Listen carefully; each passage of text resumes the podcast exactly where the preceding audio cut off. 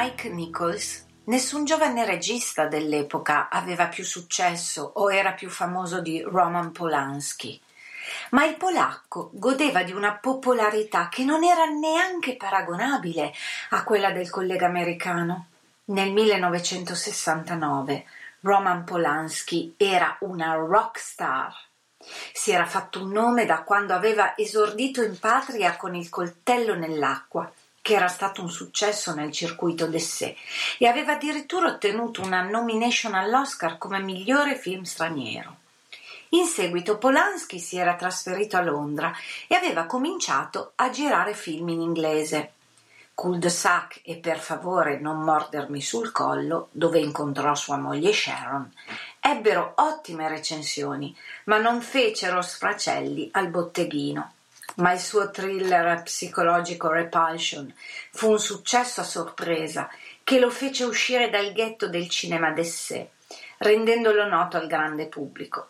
Dopo una sfilza di mediocri imitazioni di Psycho sfornate dagli Hammer Studios, dopo i noir francesi senza suspense come quelli di Chabrol o i tentativi amatoriali di Truffaut di fare il verso a Hitchcock, ecco arrivare Polanski con un thriller alla psycho ambientato nella capitale britannica che sapeva essere contemporaneo, parlare a un pubblico smaliziato e cogliere il ritmo della Swinging London.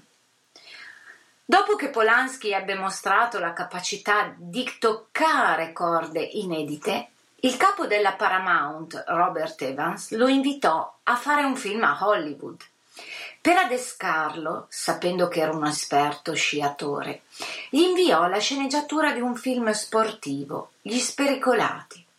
E quando Polanski fu nel suo ufficio, con una mossa che avrebbe fatto impennare la quotazione in borsa della Paramount, gli porse una copia del romanzo di Ira Levin, Rosemary's Baby, dicendogli di leggerlo. E il resto, come direbbe Martin Schwartz, è storia del cinema horror. Ma in quell'epoca il primo vero regista rockstar ebbe non solo un enorme successo, ma divenne uno dei registi più ricercati di Hollywood ed anche contemporaneamente un'icona della cultura pop, Pensate che è menzionato in una canzone del musical rock Hair e quelli erano gli anni dell'Aquarius.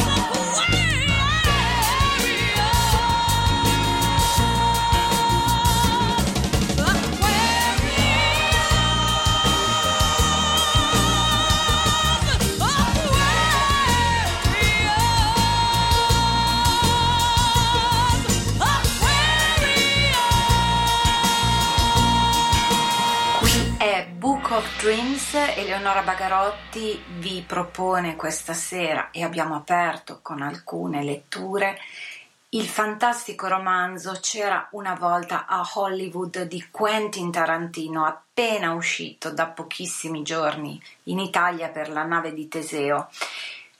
Quale miglior libro per concludere questa serie di puntate su ADMR prima della pausa estiva?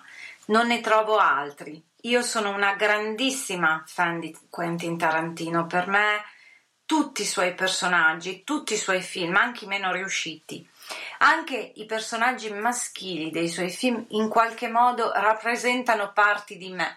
C'è una sorta di sinergia con lui come regista ma anche come sceneggiatore e anche in questo romanzo sono sicura che voi abbiate visto anche il bellissimo film C'era una volta in America tra l'altro con Brad Pitt, bellissimo. Lo è sempre stato bello, ma adesso che è un uomo maturo è superlativo, veramente.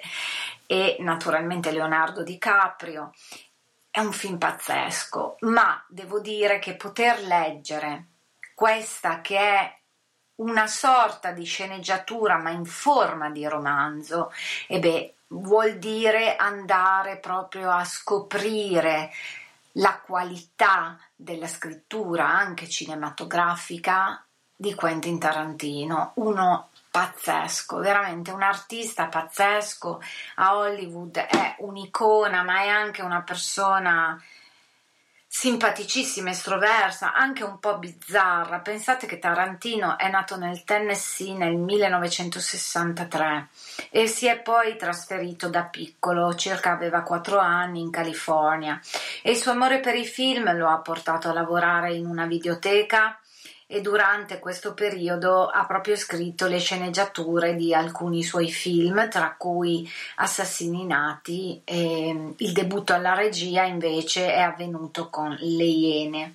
un altro film pazzesco del 1992 ma ha poi ricevuto degli ampi consensi non solo di critica ma proprio del grande pubblico mondiale, in particolare con Pulp Fiction due anni dopo Le Iene e ha vinto anche un premio Oscar per la miglior sceneggiatura e la Palma d'Oro al Festival di Cannes proprio per Pulp Fiction. Ma tra i suoi film di successo, e cito Jackie Brown del 97 che io adoro, Kill Bill volume 1 e 2 eh, girati nell'arco di due anni con Uma Thurman e mm, pazzesco. Io poi da donna lo trovo un film femminista, cosa volete che vi dica? E poi tantissimi altri mm, a prova di morte nel 2007 e poi altre nomination gli arrivano per Bastardi senza gloria nel 2009 dove già ci fa assaggiare questa possibilità di riscrivere il finale di una storia. No? In quel caso, grazie a due coraggiosissimi che incendiano un cinema durante una prima in cui eh, seduto in platea c'è Adolf Hitler ed era già un primo vagito insomma di questo suo desiderio di ribaltare la storia che poi ritroveremo anche in C'era una volta Hollywood perché, perché eh, diciamo che il substrato di base in quegli anni è proprio quello legato alla tragedia eh, della famiglia di Roman Polanski, non solo della sua famiglia, di sua moglie in particolare, perché Sharon Tate, attrice bellissima, pazzesca, che tra l'altro era incinta e prossima al parto, e una serie anche di amici vengono falciati, torturati e uccisi dalla setta di Charles Manson che in quel frangente non si sporca le mani ma comunque è un po' il mandante di questi pazzi figli di Satana. Insomma un Satana che tra l'altro abbiamo letto all'inizio del romanzo di Tarantino fa anche parte della sceneggiatura di Rosemary's Baby film di grande successo di Roman Polanski altro regista molto discusso, ma secondo me bravissimo cinematograficamente parlando. E poi, vabbè, io non posso non ricordare Diango e, e poi The Hateful Eight e appunto c'era una volta Hollywood che è il suo probabilmente penultimo film perché? perché Tarantino ha dichiarato che con il suo prossimo film che è in lavorazione lui poi dice addio alle scene. dice addio al mondo della cinematografia e contemporaneamente ha deciso di pubblicare questo romanzo, romanzo che comunque parla proprio di Hollywood, la Hollywood della fine degli anni 60 e abbiamo per l'appunto ascoltato un brano che lui, Tarantino stesso, cita di quel periodo così emblematico e è Aquarius il brano di apertura del famigerato musical Hair, scritto da James Rado e da Jerome Ragni e da Galton McDermott per quanto riguarda la musica è stato il musical, ma anche il prodotto simbolo, anche commercialmente parlando, di, della controcultura hippie degli anni 60 e direi che poi ha contribuito a livello mondiale anche a diffondere eh, l'opposizione pacifista alla guerra del Vietnam. C'è stato poi certamente il bellissimo film pazzesco girato da Milos Forman e eh, Forman, vabbè, eh, cosa possiamo dire? Era già autore di Qualcuno volò sul nido del cuculo, quindi figuriamoci. E tra l'altro la regia era stata offerta in precedenza eh, da, a George Lucas, un'altra leggenda di Hollywood. Pensate che la rifiutò perché eh, stava girando American Graffiti, un altro film che a noi rocchettari, amanti della musica e della cultura americana piace molto. Insomma, Quentin Tarantino in questo romanzo ci parla di un mondo davvero fichissimo. E in questo senso anche Book of Dreams stasera vi offre delle pagine insomma accattivanti. Per esempio questa. In una cosa Deborah Joe era diversa da tutte le altre ragazze che raccattava Charlie. Continuava a essere in contatto con suo padre. E questi conosceva bene Charlie. Chi più chi meno Tutte le altre ragazze venivano da famiglie disastrate. Rinnegare i propri genitori, tagliare i ponti con la propria famiglia, entrare a far parte della family di papà Charlie era una routine sperimentata, ma nel caso di Debra Joe era stato proprio suo padre a farle conoscere Manson un anno prima un pomeriggio, dopo aver fatto sesso nella sala da biliardo di Dennis Wilson, tra un tiro a una canna e un sorso di birra messicana ghiacciata, Terry Melcher chiese a Deborah Joe in che modo aveva conosciuto Charles Manson. Charlie faceva l'autostop e mio padre gli ha dato un passaggio, rispose la ragazza. Un momento, disse Terry sorpreso. Te l'ha presentato tuo padre? Debra confermò con un cenno della sua folta chioma.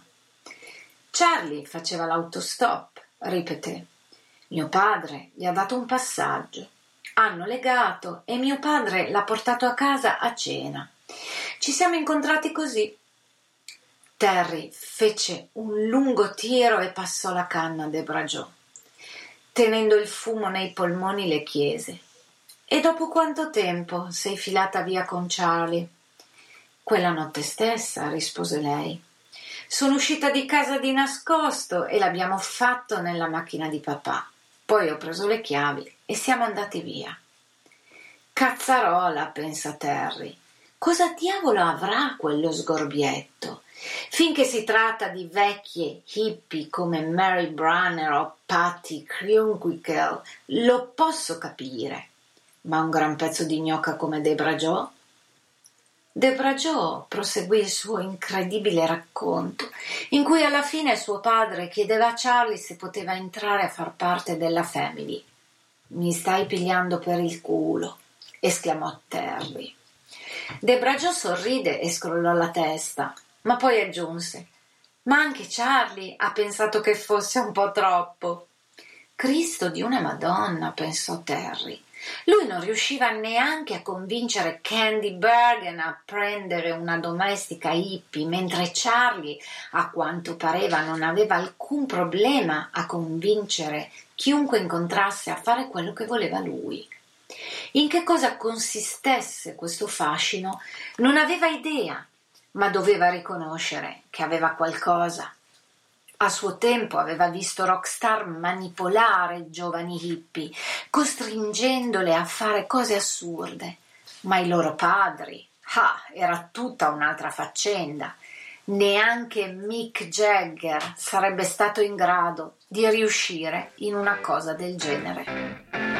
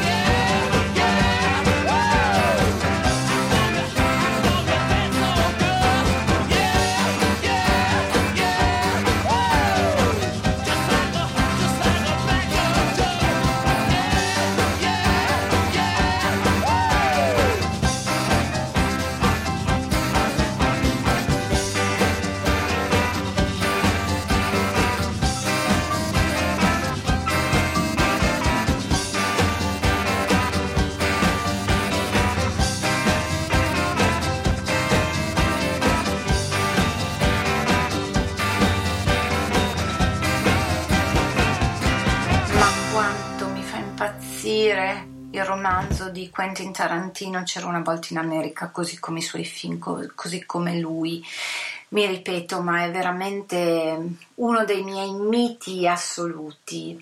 E pensate che adesso sto per leggervi, dopo l'ascolto di Brown Sugar dei Rolling Stone, un classico che forse non ha particolare bisogno di presentazione, ma comunque lo ricordo, è tratto dall'album Sticky Fingers del 1971, quindi stiamo comunque parlando sempre di questo periodo più o meno in cui Quentin ambienta C'era una volta in America e pensate che in un capitolo eh, lui esordisce con Boss Angeles e già questo titolo dice tutto.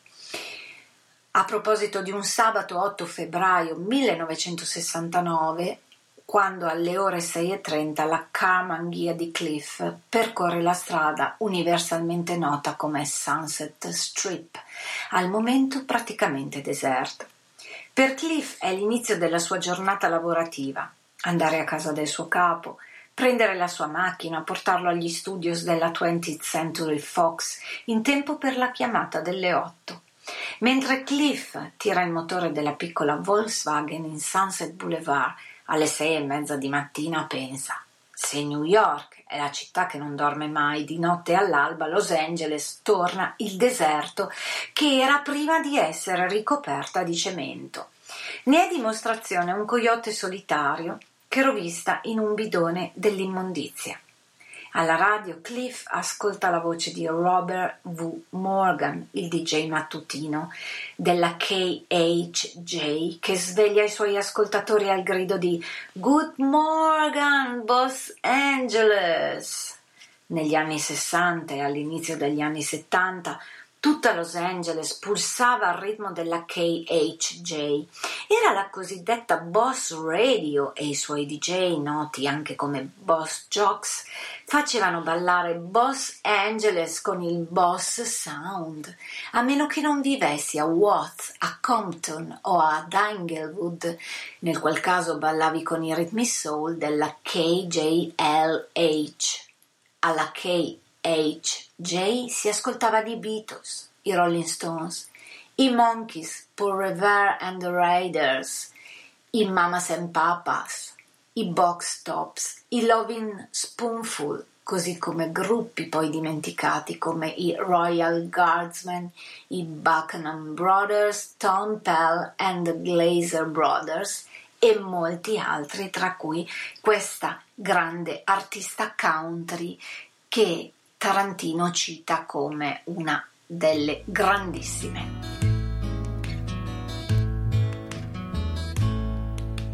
I wish I had button eyes and a red felt nose, a shaggy cotton skin and just one set of clothes. Sitting on a shelf in a local department store.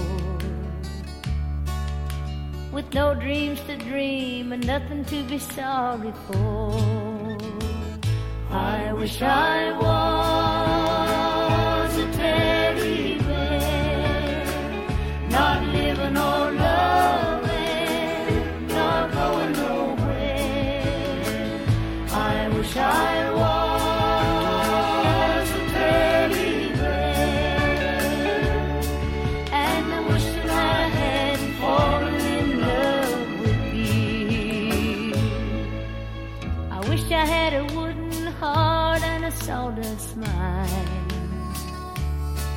Then your memory wouldn't come around hurting all the time. I'd have a so don't smile and a painted twinkle in my eye. And I never would have ever had to learn how to cry. I wish I was a teddy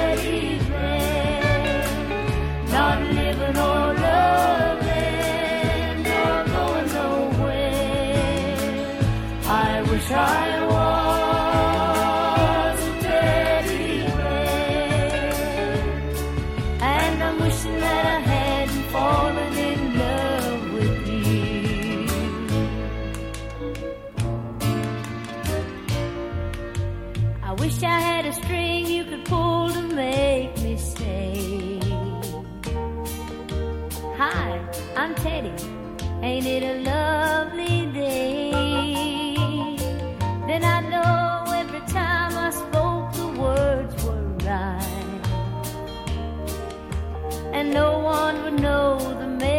Made of my life. I wish I was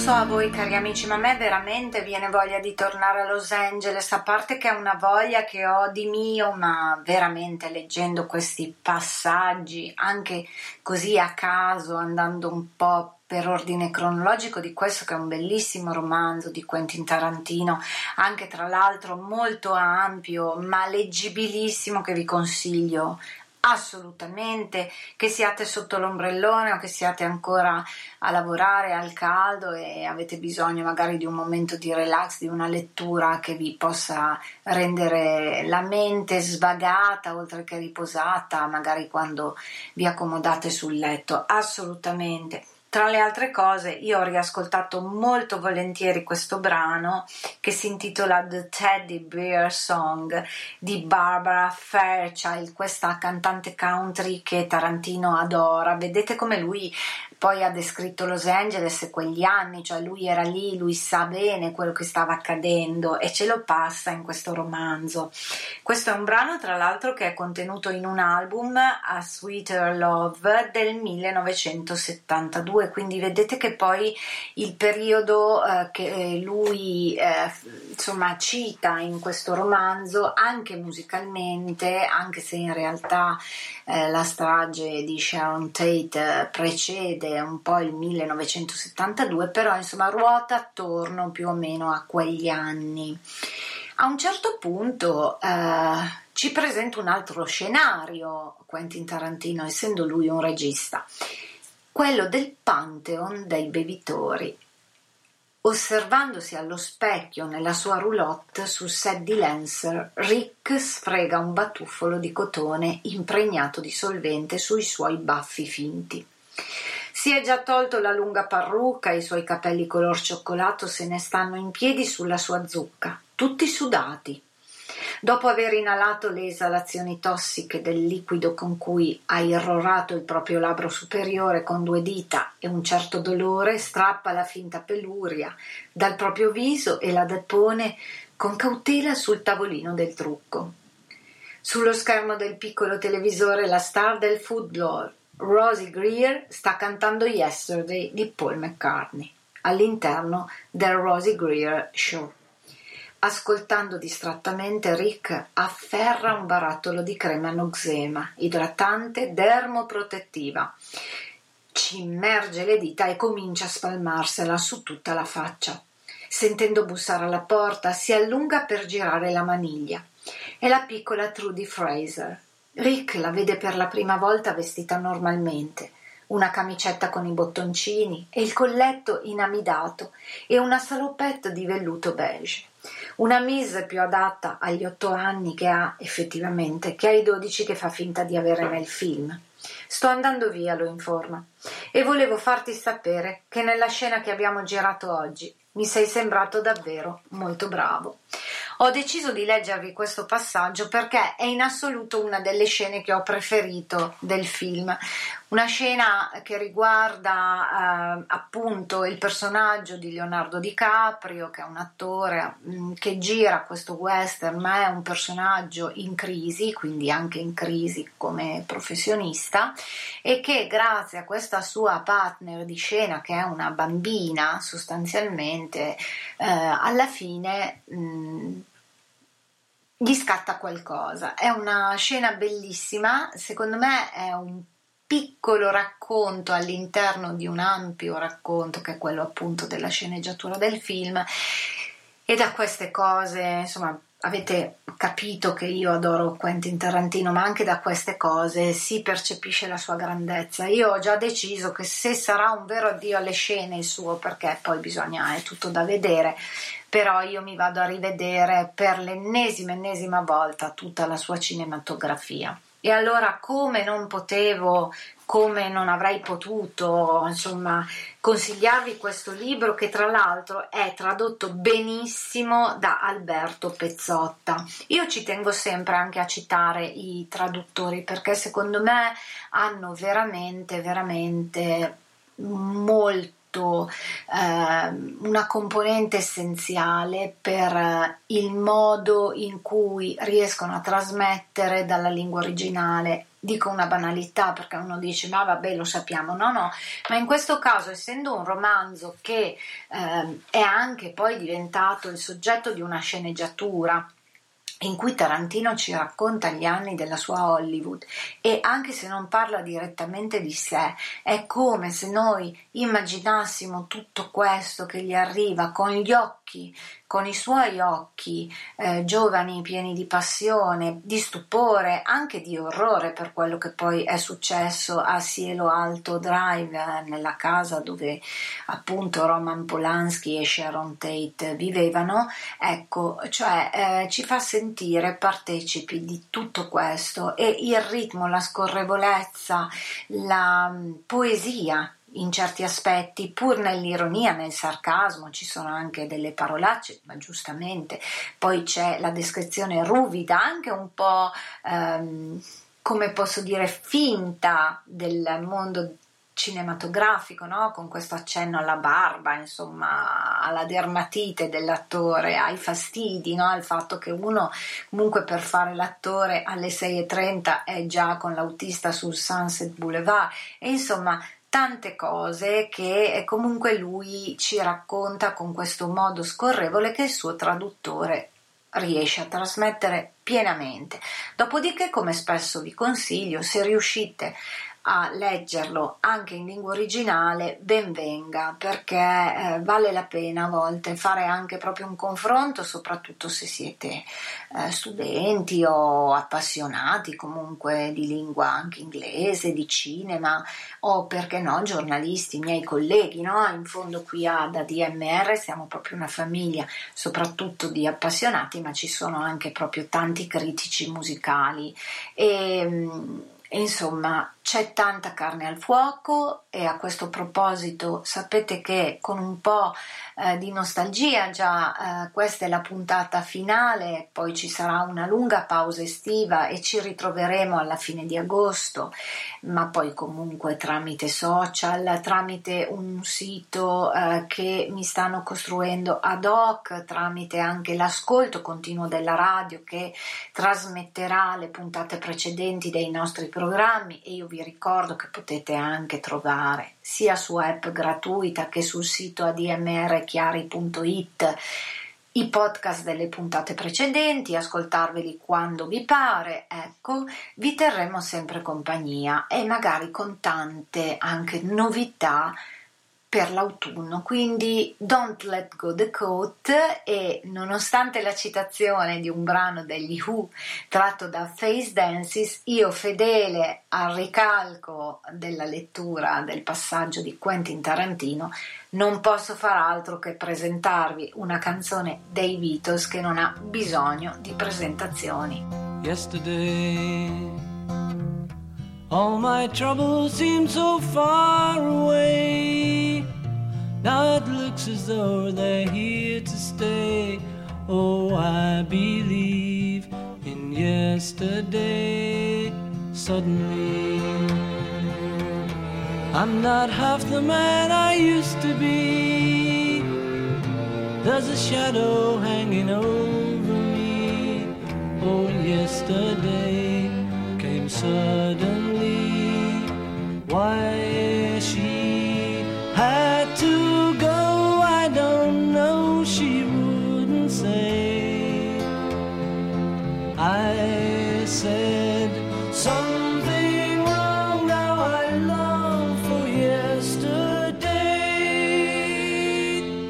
Yesterday. Love was such an easy game to play. I need a place to hide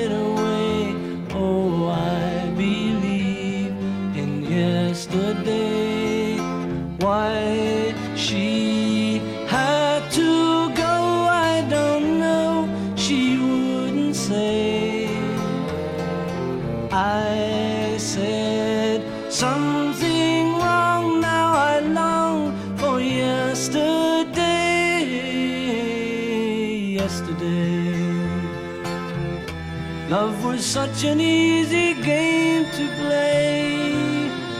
Now I need a place to hide away. Oh, I believe in yesterday. Mm-hmm.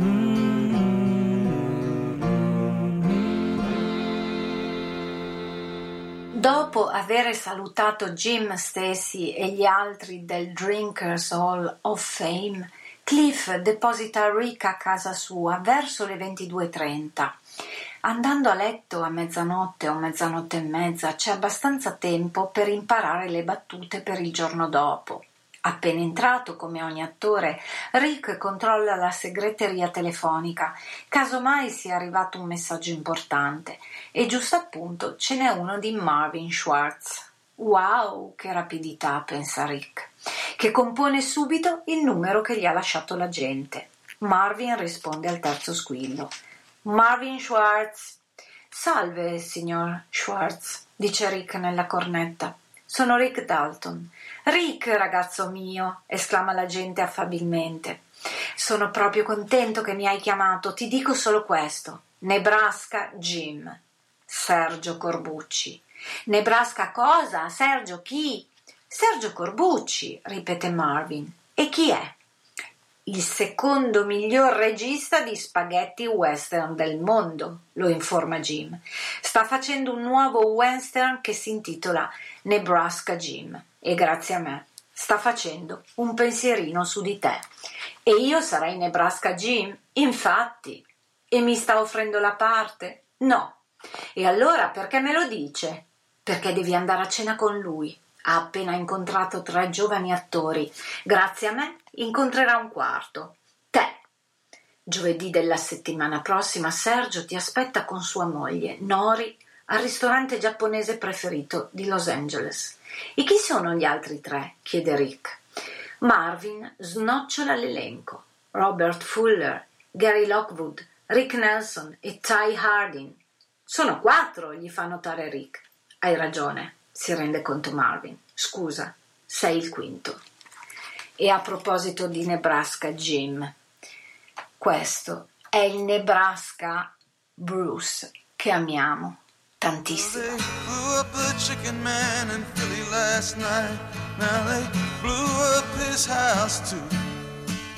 Down on the boardwalk, they're getting ready for a fight. Gonna see what them racket boys can do.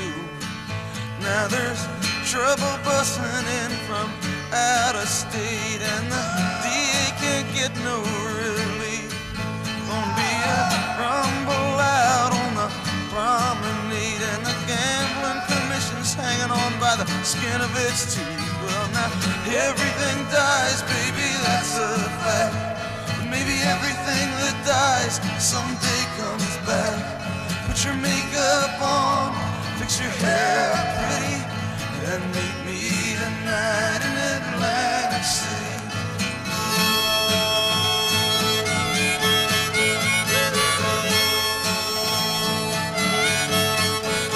Well, I got a job and tried to put my money away, but I got debts that no honest man can pay. So I drew what I had Central Trust and I bought us two tickets on that Coast City bus. Now, baby, everything dies, honey, that's a fact.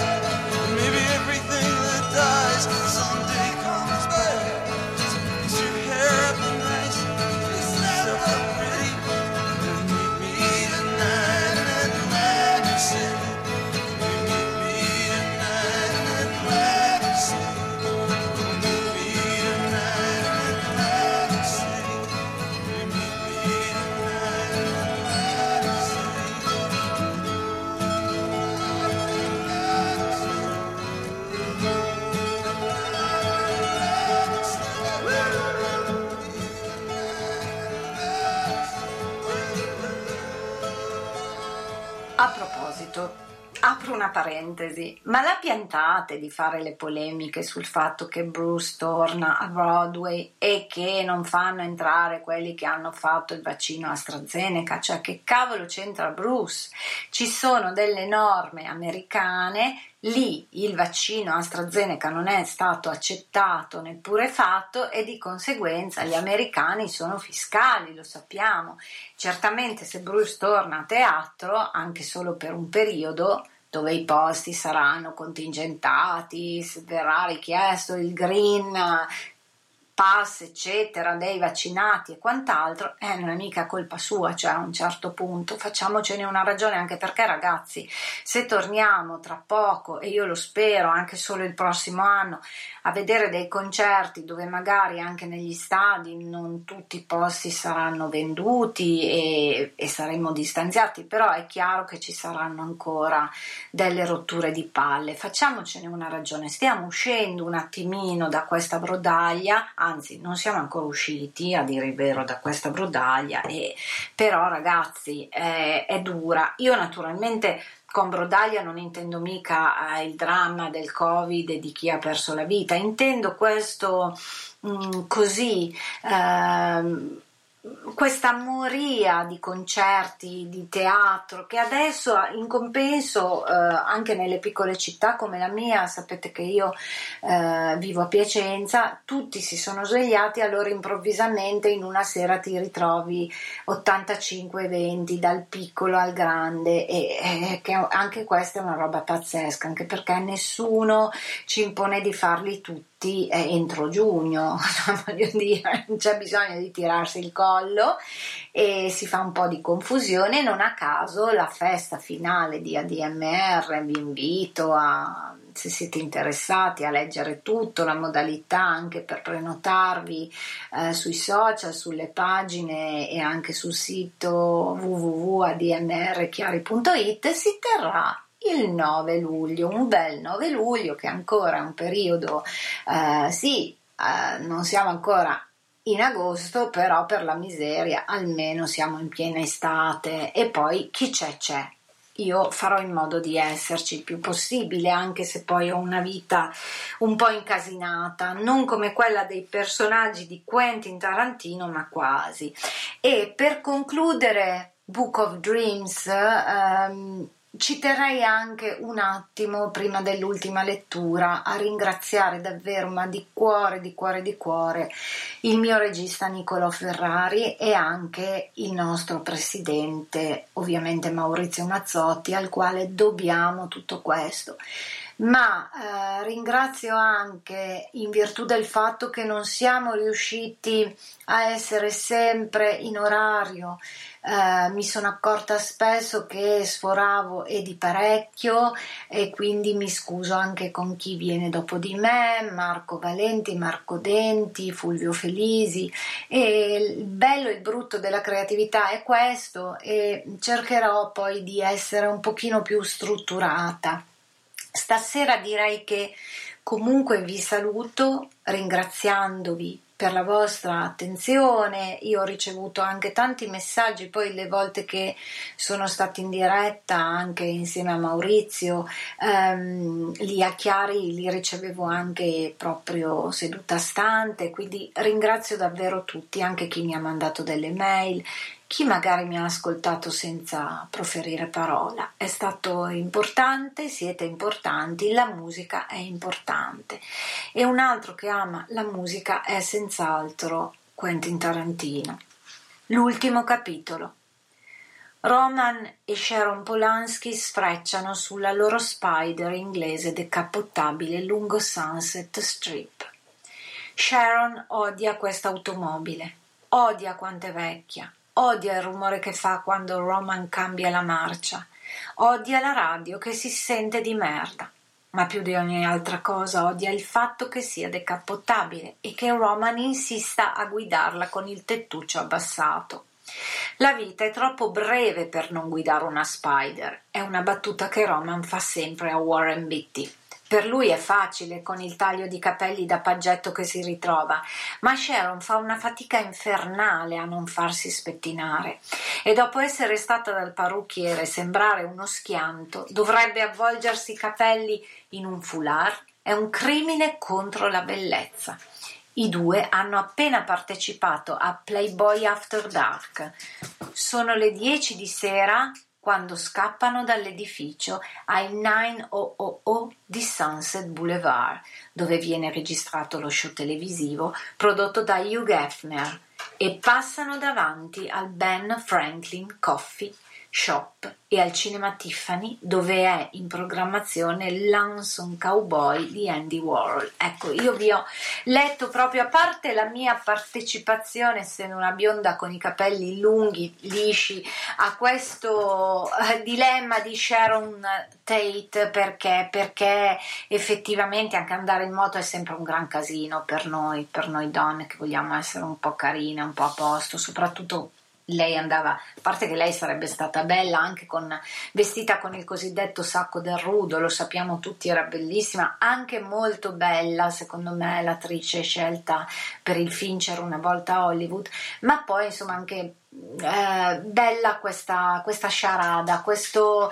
raccontarci anche un po' il carattere ribelle di Roman Polanski eh, per il fatto di guidare in questo modo una Spider. Era il 1969, era C'era una volta a Hollywood e anche se Hollywood è lontana, io vi saluto dicendovi di continuare a sognare, perché la vita, anche quando sembra che il sogno si sia spento, è un circle game.